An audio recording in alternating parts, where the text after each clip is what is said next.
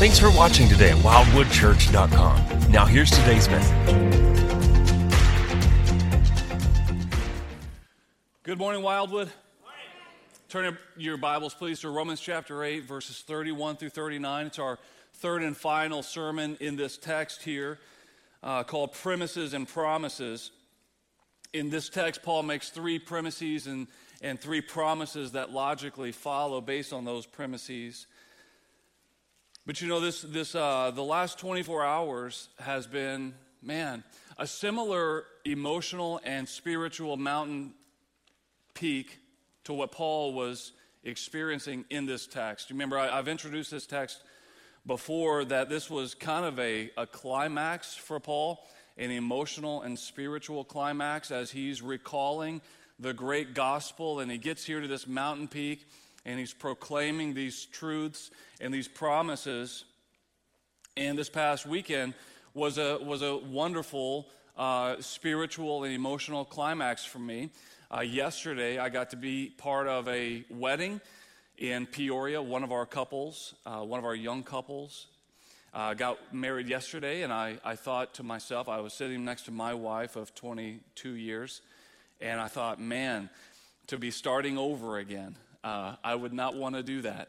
But, but what, a, what a beautiful thing uh, for a young couple who loves Jesus and you could tell they loved Jesus. It was not, it was not a Christian ceremony in name only, it was a worship ceremony, it was a worship service.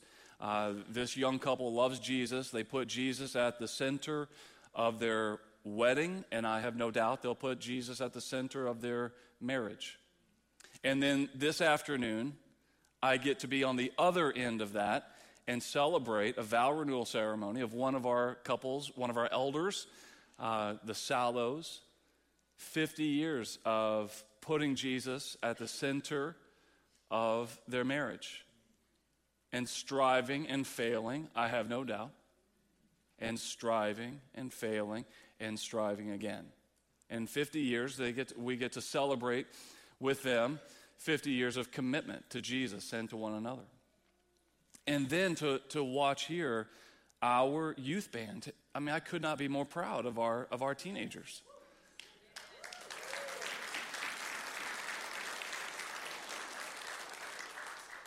One, you forget that they're, they're youth. I mean, if you just close your eyes and you just worship, then it's just a band, it's just our worship team. And, and that says that Wildwood Worship uh, has a great future. And many of these young people will graduate from high school and they'll just come onto our worship team.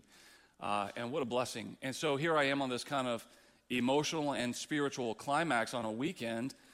But even yesterday, in between the wedding and the reception, I had to take a pastoral call because our people still suffer.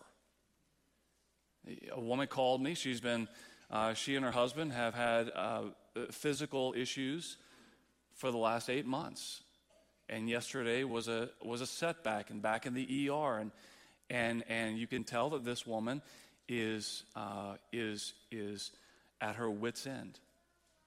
And so even even in this emotional climax, I'm reminded that we live in a really broken world.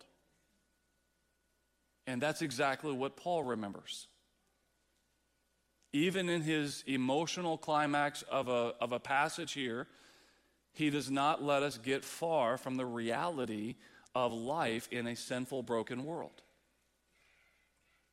So let's read here Romans 8, 31 through 39. Actually, we're just going to go 35 through 39. Paul says, Who shall separate us from the love of Christ? Shall tribulation or distress or persecution? or famine or nakedness or danger or sword. As it is written, For your sake we are being killed all the day long. We are regarded as sheep to be slaughtered. Knowing all these things, we are more than conquerors through him who loved us. For I'm sure that neither death, nor life, nor angels, nor rulers, nor things present, nor things to come, nor powers, nor height, nor depth, nor anything else in all creation will be able to separate us from the love of God in Christ Jesus our Lord. Let's pray. Father, it has been an amazing weekend for me.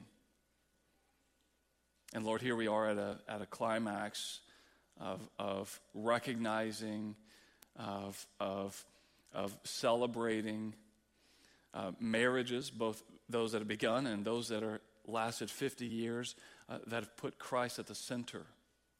And we celebrate life in our worship team with young people coming in. You've blessed us with talent and you've blessed us with devotion. And we come to you, Lord, celebrating and, and we come rejoicing, but we cannot be far from recognizing that we live in a broken world. A world where there's suffering, a world where sometimes it feels like we are regarded as sheep to be slaughtered. And sometimes our heart cry is, Awake. Why are you sleeping, O Lord? I pray, Lord, that you would meet us in those moments and remind us of the truth of your word that we are more than conquerors through him who loved us. We pray these things in Jesus' name. Amen. So in verse 35, Paul says, Who shall separate us from the love of Christ? Who shall separate us from the love of Christ? One of the threats of the accuser, Satan, is that we don't really belong to Christ. He, he tries to deny that we have the right to enter into God's presence. And the reality is, he uses our sin as the justification. Perhaps this failure will be the final straw that causes our God to reject us. Perhaps this is the one thing that God won't forgive. Our human accusers would also seek to separate us from the love of Christ, either by condemning us or by denying Christ altogether, mocking us. You know, accusations can be devastating, but Christians face worse things than accusation. Paul raises the temperature of what we might face from those who stand against us. That's what he says in verse 31 who can stand against us? And then he begins to unpack this throughout the rest of the verse. He raises the temperature of what Christians might experience from those who stand against us. When he asks us, Shall tribulation or distress or persecution or famine or nakedness or danger or sword, shall these things separate us from Christ? Hardly. If there's anything that solidifies Christ's love for us, is that he is with us in the midst of these things. Far from removing us from his love, these things become the proof of his love. Next week, we're going to begin our Advent series called Do You See What I See? And we're going to begin the first, the first week with the incarnation found in John 1 1 through 4, the Word of flesh dwelt, uh, the Word became flesh and dwelt among us. God became like us, He dwelt among us. God suffered with us and died for us in order to give us life. And so far from separating us from His love, these things actually unite us to Him in His love. Now, while Paul's list is not exhaustive, it is representative. He categorizes several forms of suffering that are common to the Christian life. Tribulation and distress are both a common, uh, kind of a broad, general suffering, tribulation and distress.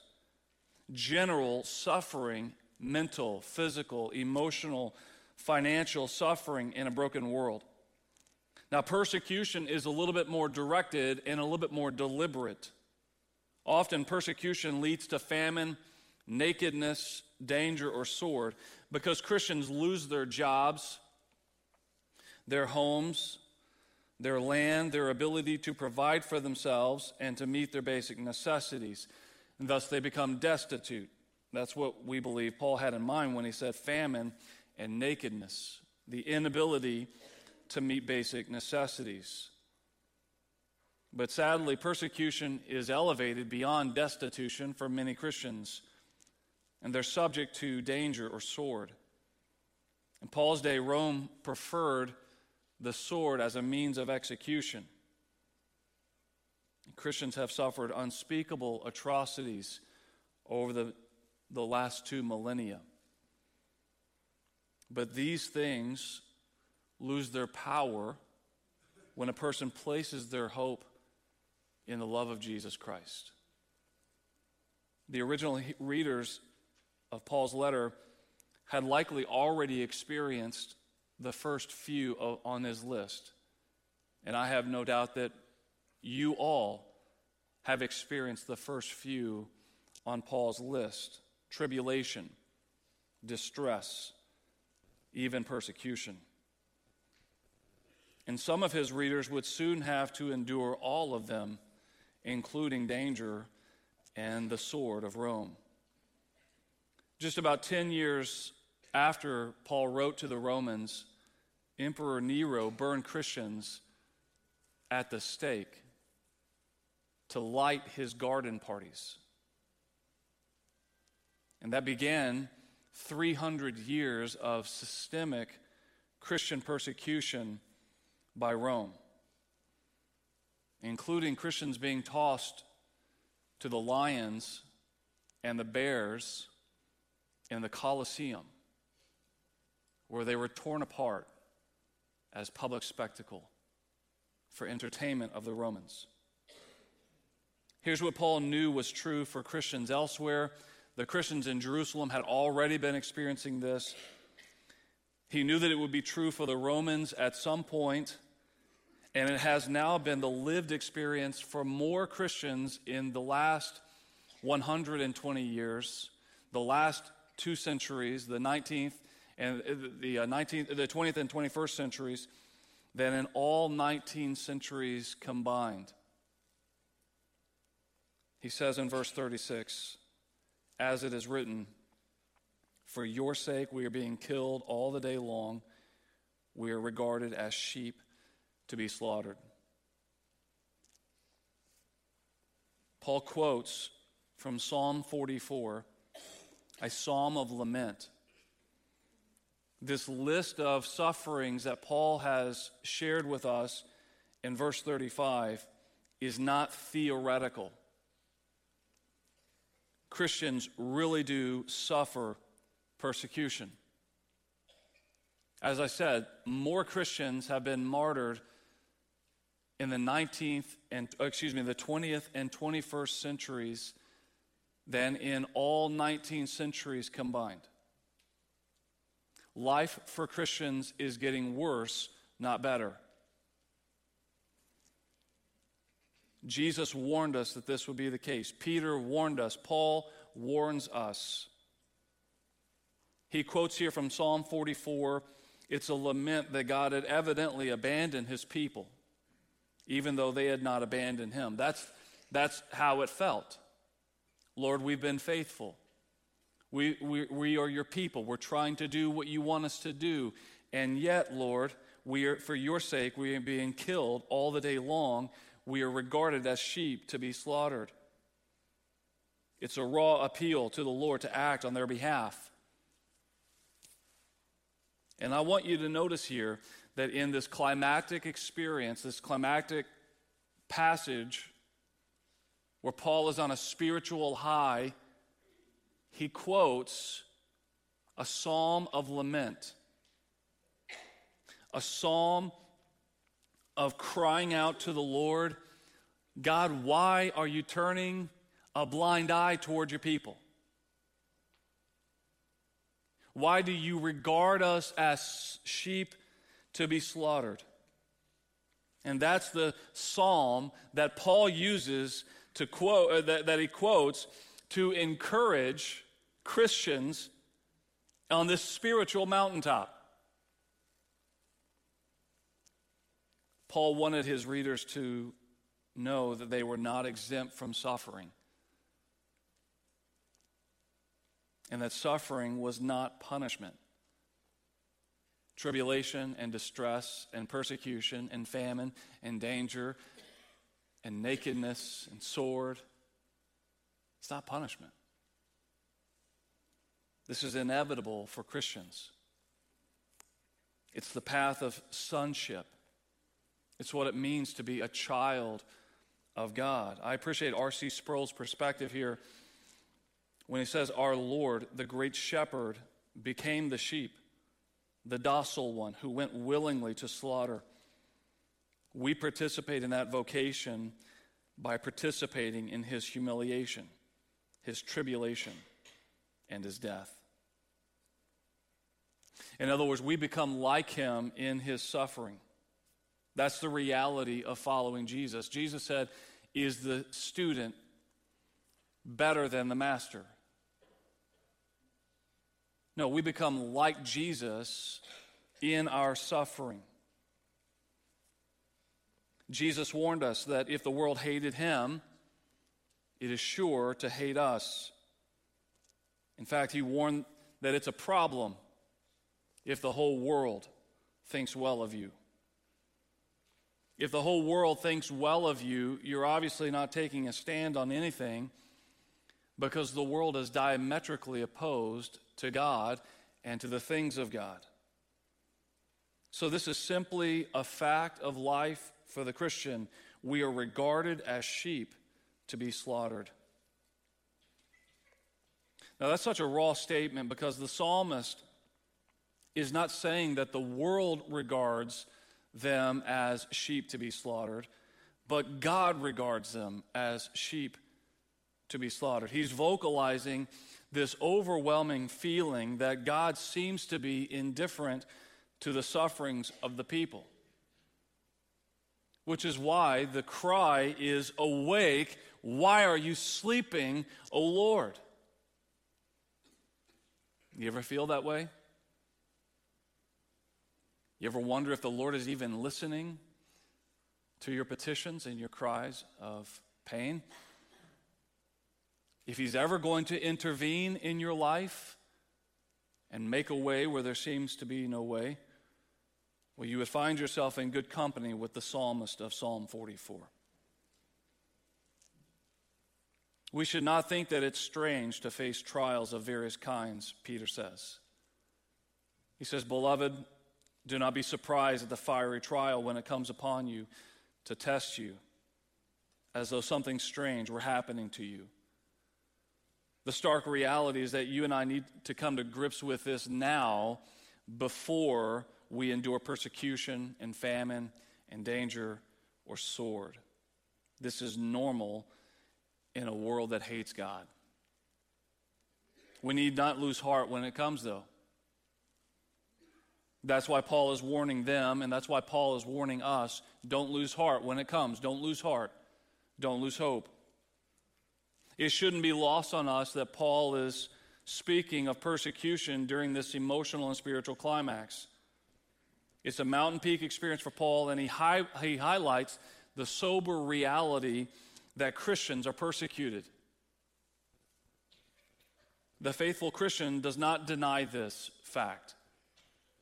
We don't live in delusion and denial. Instead, we live sober minded lives.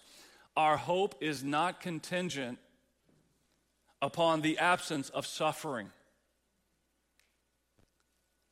The joy of a Christian is not tied to ease in this life, but rather, as Paul says in verse 37, no, in all these things, we are more than conquerors through him who loved us. The Greek word translated more than conquerors is hupernikao, literally hyper conquerors. And in Latin, it's super vincissimus, super conquerors. R.C. Sproul translates that supermen. There's a reason for us to rejoice in the sober minded reality that suffering is part of the Christian life. It is this Jesus said, I have said these things to you that in me you may have peace. In the world you will have tribulation, but take heart, I have overcome the world. Robert Mounce comments It is the love of Christ that supports and enables the believer to face adversity and to conquer it. They are victors who have found from experience that God is ever present in their trials and that the love of Christ will empower them to overcome all the obstacles of life. But how do you suppose that that kind of lesson is learned best? It is not in the context of a Bible study. To learn the reality that, that God is with you in the fire. That is not best learned in the context of a Bible study. It is best learned in hardship. It is learned in spiritual battle. It is learned in tribulation and distress and persecution and famine and nakedness and danger and sword. Bible study prepares you to suffer. Hardship convinces you that God is with you. Our victory is in Christ, not in being warmly embraced by the world that is perishing in its rejection of the Creator. If there was ever a Romans 1 world, you know that we are living in it now. A world that has unhitched itself from truth and logic and reason. We're living in a world that has utterly embraced the cult of self. And our victory is not found in being whimsical, though many Christians hide behind whimsy to cover over their fear of man. We're not victorious because we have found a way to make everyone who hates God be fond of us. No, we're victorious through him who loved us. In all these things, we do not seek to avoid these things. It is in these things that we are more than conquerors. Christian, you and I need to gain some resilience and some resolve. The church has grown soft and we've become complacent, and our culture shows for it. The social political temperature is rising in America, and it will not be long before Christians learn by experience what they have been taught by Scripture. For everyone will be salted with fire, Jesus said. In this peculiar statement of Jesus, found only in Mark, Jesus ind- indicates that every Christian is going to endure the refining process we're going to be purified. And the biblical picture of purification is fire. So do not be anxious and do not fear. Do not grow weary. Do not fret. Do not be discouraged, but rather rejoice as the temperature rises and the opposition intensifies against you, and your experience of suffering becomes more real and less theoretical. Do not get discouraged, but rather lift up your eyes. Your salvation is at hand. Jesus said, Now, when these things begin to take place, straighten up and raise your heads because your redemption is drawing near. It is our desire to be found faithful at his return. Amen. You know, people ask me, well, what is your, what is your view of the end times? And I have a view, and I think I can support it scripturally, but I'm not going to die on that hill. You've heard me joke before that I'm a pan millennial. It's all going to pan out. I don't know how Jesus is going to do it. I don't know if we're in the millennial reign, if we're waiting for the millennial reign. I don't know if there's going to be a rapture. I don't know if we're in the tribulation. All I know is that I'm waiting for Jesus. My eyes are up. And until I see him, I know what my job is. My job is to be found faithful. My job is to have my lamp lit. My job is to be busy doing what Jesus called me to do, to stand the ground and wait until he comes. Amen? That's what we need to be focused on. And listen, do I sense that, that Jesus is coming back? I sense he's coming back. Lord, I want him to come back. I'm ready for him to come back, but as long as he stays, it means that someone who has been called into glorious eternal life has not yet responded to the gospel. Because the moment that that happens, the last of those happen, Jesus comes back. That's what he promised. Which means that the fact that I'm still standing here preaching to you, that there's someone within the sound of my voice, most likely, that needs to know Jesus. And someone within the sphere of your influence needs to know Jesus. So we want to be found faithful as we wait for Jesus to come back. We love his return. We long for his return. You know, a Christian is someone who loves the return of Jesus. The Bible says that, that those who love his return will see him. Do you love his return? Do you even think about his return? Is that even a concept? Do you, do you know that Jesus is coming back and do you long for that? Do you long for life with him? But we love his return only because he loved us. If Jesus did not love us first, we would be terrified at his return. There would be absolutely no reason for us to hope in Jesus' return if he did not first love us. And likewise, you and I are only conquerors through him who loved us. We are not conquerors because we in ourselves are victorious, strong, resilient. No, we are more than conquerors through him who loved us. His love for us is what we owe all of this to. His love for us is why we can say, in the midst of tribulation and distress and persecution, nakedness, famine, danger, or sword, that we should hold our heads up, that we should be eagerly anticipating our reward because Jesus loved us. You know, God is not compelled to save us. You know that, right? God, no one twisted God's arm and said, You've got to make a way for those sinful people to be brought into your kingdom. No, it's because God loves us. And it's upon the basis of his love that we stand in the face of opposition and even in persecution and death, knowing that God has graciously and lovingly received us into his family, adopted us as his children, and ultimately will welcome us into his home. That is the hope of a Christian.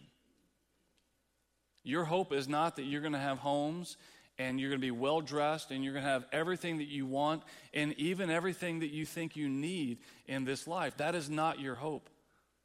Christians, we have lived in a bubble for the last at least 100 years in our country.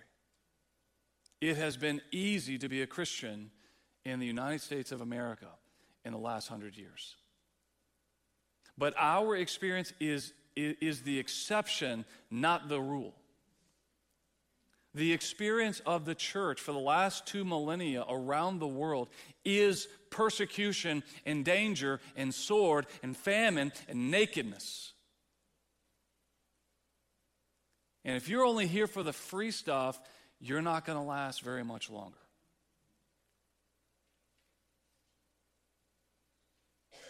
Do you love Jesus enough to proclaim him at the risk of the sword, at the risk of your job, at the risk of losing everything that you have? Do not be surprised when the fiery trial comes upon you, as though something strange is happening to you. This is normal. This is what Christians throughout history and around the world have faced. And our hope and our joy is not tied to our experience in this life but rather our hope and our joy is tied to what awaits us. Amen? And because God loved us and because God adopted us into his family, we know that there's a place at his table. There's a place in his home, and that place will be for eternity. That is our hope. So that's the premise. We are more than conquerors through him who loved us. That's the third premise. That's what's true about us. This is true of born again believers. This is true of everyone who repents of their sin, calls out to Jesus in faith for salvation. This is true. We are more than conquerors through him who loved us. Now, it may be latent, it may be suppressed, it may be deep, deep down, and you don't sense it, but it's there. It's a premise, it's true. I'm studying the story of Gideon right now. And what struck me when I first read through it initially, I've read it multiple times, but, but some, this time I just paused and, and I'm camping out here on the story of Gideon. And, and the most recent time that I read through the story, what struck me was that the Lord calls Gideon a mighty man of valor. Just after he's described as beating out the wheat in a wine press for fear of the Midianites. And then Gideon responds that he's the least in his family and his clan is the weakest in the tribe of Manasseh.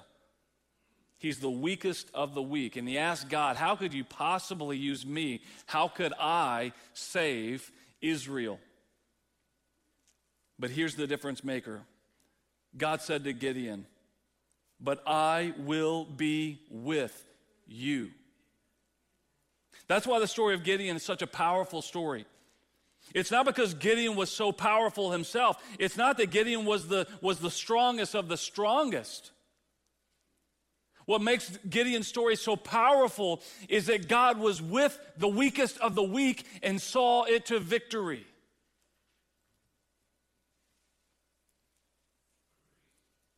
God loves to use the weakest of the weak to do the most powerful work. You may feel like a weakling, but if you're in Christ, the Holy Spirit is in you and for you and with you. That's why Jesus said to his disciples concerning persecution when they deliver you over, do not be anxious how you are to speak or what you are to say, for what you are to say will be given to you in that hour. Brother and sister, you and I have the very same Holy Spirit dwelling in us that dwelt in the first disciples, that dwelt in Peter and John as they confounded the Jewish council, these uneducated fishermen. They and their fellow first century Christians overturned the world. Why? Because the Holy Spirit led them and they followed, believing that he who is in you is greater than he who is in the world. So here's my call to you, Christian. Stiffen up a little bit. Grow a backbone. Gain some resilience. Gain some conviction. Stand for something. Raise your heads. The Bible says that you are a super conqueror through him who loves you. That's the premise. That's what's true.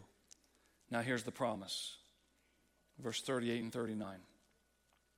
For I'm sure that neither death, nor life, nor angels, nor rulers, nor things present, nor things to come, nor powers, nor height, nor depth, nor anything else in all creation will be able to separate us from the love of God in Christ Jesus our Lord. Paul says, I am sure. That represents a certainty that you and I would do well to figure out in our theology. Are you sure about anything? Paul was sure, and because Paul was sure, we can be sure about this. G- Paul was a messenger of the Lord Jesus Christ. And Paul was sure, and we can be sure, that nothing, Now, if that first list, the tribulation and distress and persecution and famine and nakedness and danger or sword, if that was not exhaustive but representative, this list is exhaustive. He says, neither death nor life, nor angels nor rulers, nor things present, nor things to come, nor powers, nor height, nor depth, nor anything else in all creation. Nothing. That is all encompassing. This is exhaustive. Now, what is included in powers? Well, certainly you have human powers like governments, municipalities, and armies. You've got less organized or less authoritative, although no less powerful, social political movements. The church has seen its fair share of living under dictators and tyrants and dominating leaders. But there's also principalities and powers of evil in the spirit realm.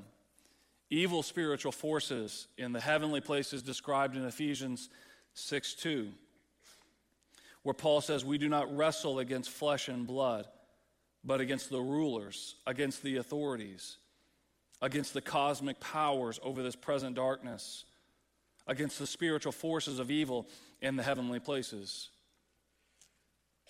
And Paul says that none of these, whether it's human authority or spiritual authority, has the power to separate you from the love of God in Christ Jesus our Lord, nor does anything else in all creation. Now, some of you struggle with your own salvation, believing that somehow, some way, you might be able to lose it. What does Paul explicitly say right here? Nothing in all of creation can separate us from the love of God in Christ Jesus our Lord. If you have ever been in the love of God through Jesus Christ our Lord, if you've ever been saved, if you've ever been dwelt by the Holy Spirit, this is the language that Paul uses to describe salvation.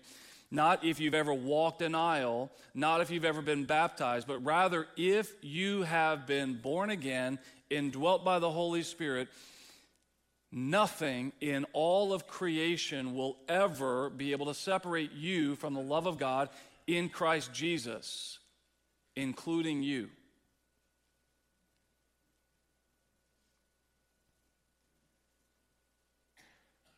Do you see how illogical it is to imagine, well, I can somehow separate myself from God?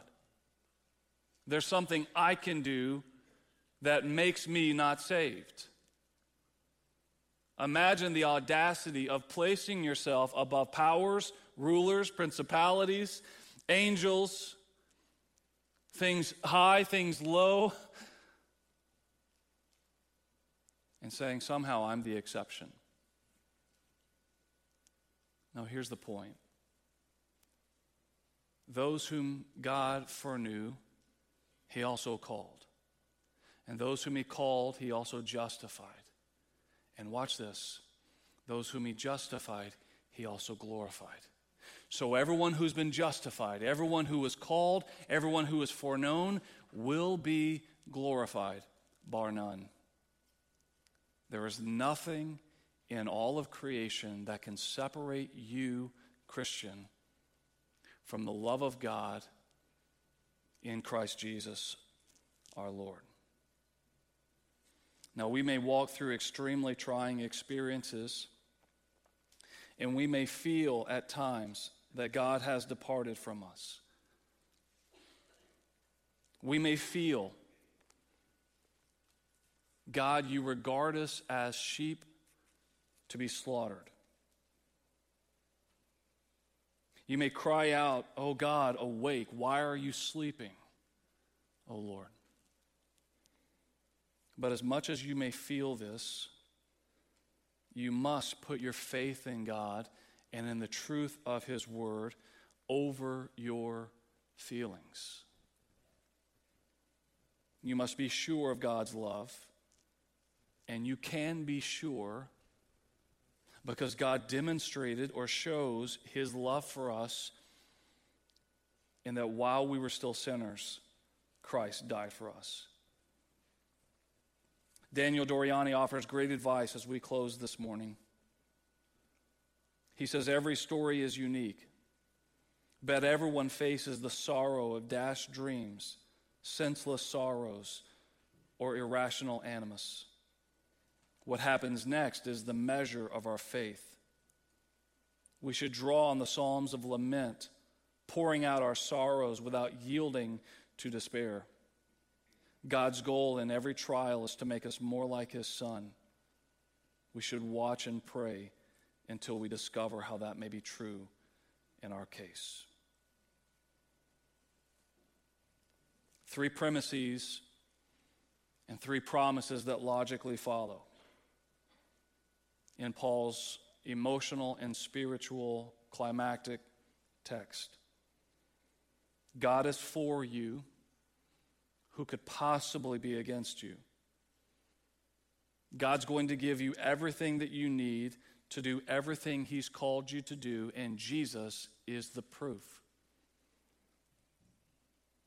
God justifies you, clothes you in the righteousness of Christ. Who could possibly condemn you?